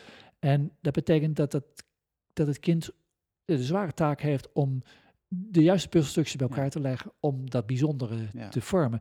En wanneer jij laat zien hoe jij bijzonder hebt kunnen worden, Ja. waar jij blij van wordt, en dat zijn eigenlijk altijd de dingen waarin je ook excelleert, ehm, dan zou dat best eens richtinggevend kunnen zijn voor op de, de manier waarop ook het Ja. kind zijn puzzel in elkaar moet zetten. Ja. Met andere stukjes, uiteindelijk zal er iets anders uitkomen. Als je gaat kijken waar, waar tweeling, ehm, eh, eh, één eigen tweelingen, dus twee meisjes, twee jongens, eh, die precies dezelfde genen hebben eh, en die dus precies dezelfde aanleg hebben, Ja. eh, hoe, die, die, hoezeer die dan toch verschillende dingen kan, Ja. kunnen gaan doen.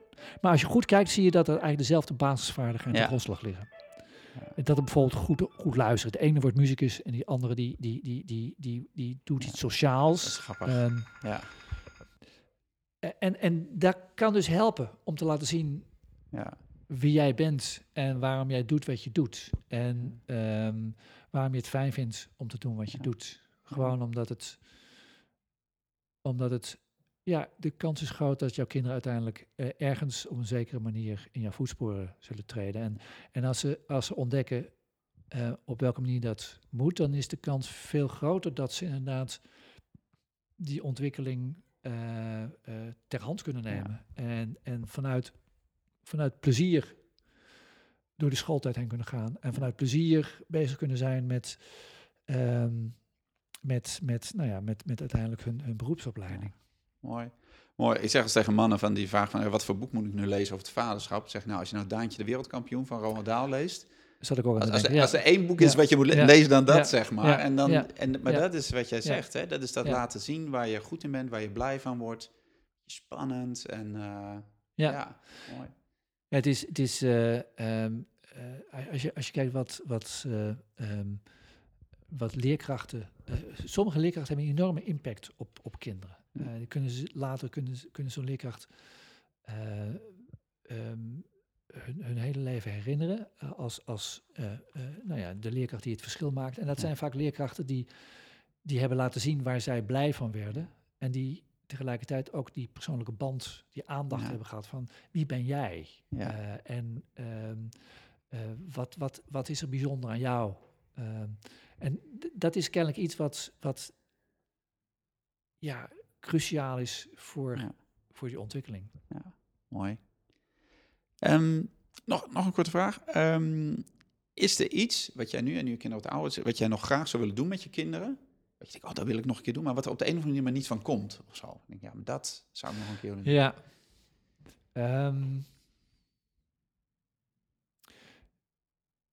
ik heb met, eh, met mijn, eh, mijn jongste ehm, heb ik eh, het, het meeste ehm, hebben we samen dingen gedaan.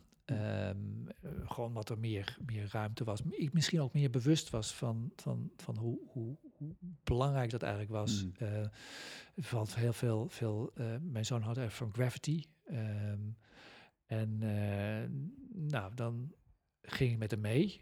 En dan zat ik daar gewoon bij. Terwijl hij een muur aan het spuiten ja, was. precies, ja. Oké. ja, dan, gingen we naar, dan, gingen we, dan gingen we naar plekken waar, waar dat dan getolereerd werd. Ja. En ik kan me herinneren dat op een gegeven moment waren we daar bezig. Hij was bezig en het werd wat later. Het begon gelijk aan te schemeren. En toen kwam op een gegeven moment een motoragent met een motor aan. En die, die reed zo heel geleidelijk aan naar ons toe. En die, die richtte die, die koplamp op ons.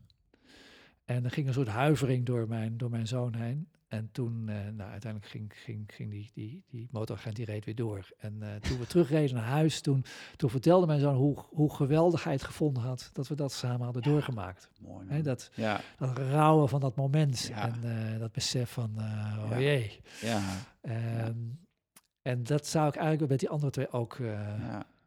Ook willen. En Ja. daar ben ik een beetje laat mee, zou ik maar zeggen. Mm. Eigenlijk is die kans ook al een beetje voorbij. Ehm, maar ehm, nou, als ik ergens de kans zie om, om, om ook zo samen met de laarzen in, het, eh, in de blubber te staan, Ja. zou ik maar zeggen. En, eh, Ja. eh, het voelde toen als een echt mannending wat we, Ja. daar, eh, wat we daar hadden. Ja, ja, ja mooi. Zo, een beetje zo verboden en inderdaad, eh, ja, mooi. Hey, en, eh, en is er iets wat jij, eh, ja, wat jij hebt gekocht, in de, hè, eh, wat iets te maken heeft met het opvoeden van met kinderen, zeg maar, zeg, ja, maar dat is echt de beste aanschaf geweest die ik ooit heb gedaan als het gaat om kinderen of dat is dat het ding of iets anders of Ehm, hebben we op een gegeven moment een, ehm, een bakfiets gekocht om de kinderen naar school moeten een end door Amsterdam, eh, half Amsterdam door, om ze naar school te brengen. En ehm, op een gegeven moment hebben we een grote bakfiets waar ze met z'n drie in konden. Ehm, en daarna Oh, dat is nog in de tijd voordat ze hip waren, Mark, of niet? Dat was, dat was helemaal in het begintijd. Ja, ja, inderdaad, precies. Ja. En dat was, dat was wel heel erg. ehm, daar gingen we op een gegeven moment gingen we daar ook mee. eh, we hadden een, een, een, een, eh, een, eh, klein boshuisje in, in, in Schavenland. En dan, eh, ging, dan, dan gingen de kinderen eh, en eh, de bagage gingen in die bakfiets. en zo fiets ik daar dan heen. En het was echt ontzettend, voelde enorm samen. Want dan, Ja. dan zat je gewoon je band aan het fietsen. En ondertussen had je oogcontact met die kinderen Ja. die daar... En het best een stuk fietsen nog, toch? Dat is een end, end fietsen. Ja. ja. En die, die zaten daar eigenwijs om zich heen te kijken en zo. Dus dat voelde heel erg, heel erg samen. Dat is heel mooi om op die manier... Anders dan wanneer je in de auto gaat, was dit eh, Ja. samen, samen op reis zijn. Ja. Ja. Ja, mooi. Hey, en als je nou terugdenkt hè, aan het moment, eh, jouw dochter is jouw oudste, Ja. dat, die, dat zij geboren werd, zeg maar, je had haar voor het eerst in je armen. En stel nou, je kon teruggaan naar het moment en met alles wat je nu weet en alles je ervaring die je nu hebt, zeg maar, zou je jezelf, hè, die jonge vader, een, een advies of een tip of, of iets mee willen geven? Zeg nou, dat had ik wel willen weten toen of zo. Ehm, ja, dat het allemaal goed komt. we, we- ja, we hebben zo de neiging om, om, om ons voortdurend zorgen te maken over allerlei dingen. Terwijl die ontwikkeling is zo fenomenaal. Eh, er gebeurt zo ontzettend veel. Ehm, en zoveel dingen komen uiteindelijk op hun pootjes terecht. Eh, de ene kind is het andere niet. En, en eh, nou ja, je vergelijkt je kinderen heel snel met, met andere kinderen. En dan zie je verschillen. En eh, dan maak je zorgen, komt het wel goed? Ja. Ehm, ehm, en, en nou ja, we hebben ook wel, eh eh, dan, eh, ehm, psychologen en, en, en, en opvoedkundigen gehad die zich dan ook zorgen maakten over onze kinderen. En daar word je dan ook weer heel ner- nerveus van. Ja, precies. Ja. Terwijl als je dan Ja. uiteindelijk ziet hoe wanneer je erbij blijft en wanneer je het kind de ruimte laat om eh, op zijn eigen moment zijn eigen stappen te nemen, dat het dan uiteindelijk allemaal goed komt. En, en dat zie ik zo vaak ook om me heen. Ja. En dat we ons zoveel zorgen maken ehm, die eigenlijk contraproductief zijn. Dat we zouden moeten beginnen met vertrouwen te geven. Vertrouwen aan onze kinderen en vertrouwen aan het proces dat, eh, dat zij doormaken en waarbij wij eh, mogen assisteren en helpen en stimuleren en adviseren in die latere fase. Ja. Ehm, e- en dat uiteindelijk ehm, i- i- in allerlei stappen ehm, ehm, ja, ervoor zorgt dat het kind zijn eigen weg vindt. Ja. Vertrouwen. ja, het proces ook vertrouwen. Ja. Ja. Ja. Ja.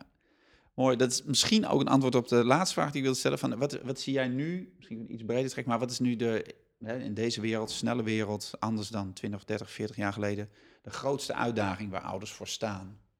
Wat, wat zie jij? Nou, de grootste uitdaging, eh, heel concreet, is eh, hoe eh, ga ik met, met, met de, de tablets om? Hmm. Dat is, ik spreek veel op, op, op ouderavonden en zo. En dan, dan is dat altijd een, de vraag waarmee mensen Ja, gekomen ja. zijn.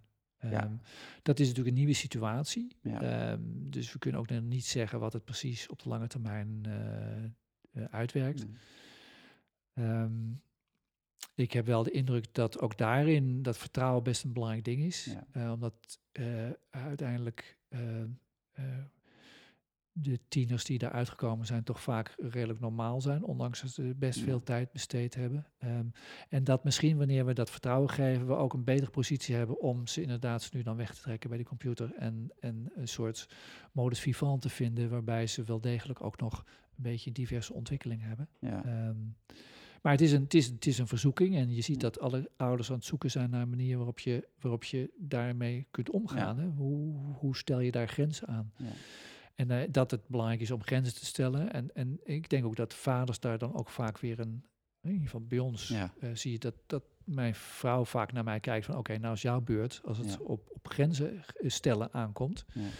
Een zekere, eh, en het is ook een verschil tussen mannen en vrouwen in, in hoe je met empathie omgaat. En dat is echt een biologisch verschil. Ja. Er zijn maar weinig echte, echte verschillen tussen mannen en vrouwen. Veel is wat we onszelf wijsmaken, wat in de cultuur ligt. Maar ehm, mannen eh, produceren veel meer van de stof vasopressine en, en vrouwen van de stof oxytocine als bindingshormoon. En dat, dat werkt net anders. Ja. Mannen toch meer de neiging hebben om in het, het, nou, zeg maar, het sociale contact ook, ook dingen af te bakenen en, en daar een zekere ehm, nou, in daar grenzen te stellen. Ehm, Juist om die binding aan te gaan? Of, nou ja, dat, dat, is, dat is een andere, andere manier om Ja. als het ware het, het gezin te, te beschermen. Ja. Eh, dat, is, dat is verbinden, maar dat is ook mannen ook meer. De, de vasopressine zorgt dat, dat de soort vechtlust van eh, Ja. je, blijft je blijft van me af. En, eh, en, en dat is diezelfde vechtlust die ook ervoor kan zorgen dat je zegt van oké, tot hier en niet, niet verder. Ja. Eh, als het gaat om wat, wat je tieners uiteindelijk Ja. eh, allemaal uitspoken. Ehm, en dat is ook best belangrijk. Hè? Dat Ja. niet, misschien niet zozeer ehm, ehm, welke grens je stelt, maar dat je een grens stelt. Want in die grens ontmoet die tiener zichzelf. Weet je, als een tiener alles maar mag, eh, dan ontstaat er een soort ja, vage, vage situatie waarin het zichzelf dus nooit ten diepste tegenkomt. Ja. Je, op het moment dat je, dat je iets niet mag en zegt van maar dit vind ik dus belangrijk, ja, dan, dan is er een soort, dat is een moment waarop Ja. je, waar je eigen identiteit los van die, van die ouders kunt, kunt, kunt Ja. voelen. Dus het is best belangrijk dat er grenzen gesteld worden. Dan Eh, laat je als ouder ook voelen. Hè? Ja, Je laat je ja. zelf weten, waar sta ik? En dat is voor je kind fijn. En dan kan die zich daar natuurlijk weer toe verhouden. Ja. Dus wat wij vaak deden was een soort strategisch overleg, dat we dan eh, voorzagen dat iets, eh, eh, nou ja, ons onwelgevallig was en dat we dan besloten, hier gaan we dus een punt van maken. Ja. Zo stapten we uit die rol van die adviseur en dan waren we even de politieagent. Ja. Dan zeiden we, nee, dit mag dus niet, Ja. dat zijn die regels hier. En Ja. dan kreeg je heel veel bonje en zo. Maar dat, was dan, dat, dat hield er dan uit vanuit het besef dat het, het best een belangrijk moment was dat, dat, dat, die, Ja. dat die tiener van ons dan ook voelde dat er dat hij soms ergens op mocht botsen. Ja, precies. En dat voor jullie ook op dat moment een grens bereikt was of zo. Ja, Ja, ja, ja, En, en dat is natuurlijk ook zoals het in de werkelijkheid is. Hè. Je kunt niet alles. Dus het is ook belangrijk dat tieners dat, dat zo nu nou ook in het gezin... Op school kwam ze dat gelukkig tegen. Ja. Het is belangrijk dat je dat ook ondersteunt, dat scholen grenzen stellen. Ja, Dat je niet laat verleiden door je tiener om allerlei briefjes te gaan sturen. zo van om ze te laten mogen laten komen of proefwerk Ja, niet hoeven ja. maken of Ja, zo. Ja, Ja, maar gewoon zeggen van ja, dit is gewoon het systeem. Eh. En eh, dat is gewoon voor een tiener heel waardevol om dat, om dat te ervaren. ja. Dus hij heeft die grenzen ook nodig. Dat is wat jij zegt. Heeft die grens Ja, nodig? Absoluut. ja. Ja. Ja, ja. Dus wat dat betreft, ja, ja, als je zegt van weer ja, graduele, maar dat, dat, dat die vrouwelijke neiging om inderdaad te verbinden en om, om inderdaad te ondersteunen. En die mannelijke neiging om ze nu dan eventjes Ja. de grenzen te, te markeren, Ja. eh, die zijn allebei van waarde. Ja. Ja. Als mensen meer over jou willen weten, waar kunnen ze dan terecht? Mijn website, eh, eh, www.miras.nl, Miras, M-I-E-R-A-S. Ja. Ehm, ja, en eh, eh, ja, eh, boeken dus, die ik eh, Ja. geschreven heb. Ja, de boeken. ehm, ik zal allemaal linkjes zetten naar de boeken gewoon, gewoon, eh, die, je- die je geschreven hebt op de website. Eh, ook naar je, webs eh, naar je website zelf. Dat is heel leuk. Op Google vind je allemaal filmpjes en YouTube eh, interviews met jou. Dus eh, er is een hoop. Dankjewel voor het gesprek. Graag gedaan. Ja, mooi. Oké, dan rond ik hem af. Ehm, als je zit te luisteren, eh, nog steeds, eh, bedankt voor het luisteren. Ehm, deze aflevering vind je terug op eh www.praktijkvader.nl podcast. Daar vind je natuurlijk ook de linkjes, wat ik net zei, naar de, de boeken van Mark, de website van Mark en andere dingen. Ehm, je kunt je abonneren helemaal gratis op de Praktijkvader podcast via Apple Podcast, Stitcher.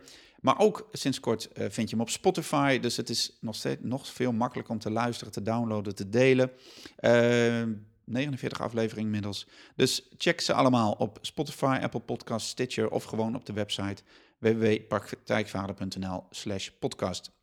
Daar vind je nog veel meer informatie over betrokken, bewust, authentiek, eh, buiten de kaders vaderschap, de trainingen die ik geef, blogs, artikelen, veel meer. Ik hoor je graag bij de volgende podcast. Eh, tot die tijd, heb het goed. Doeg!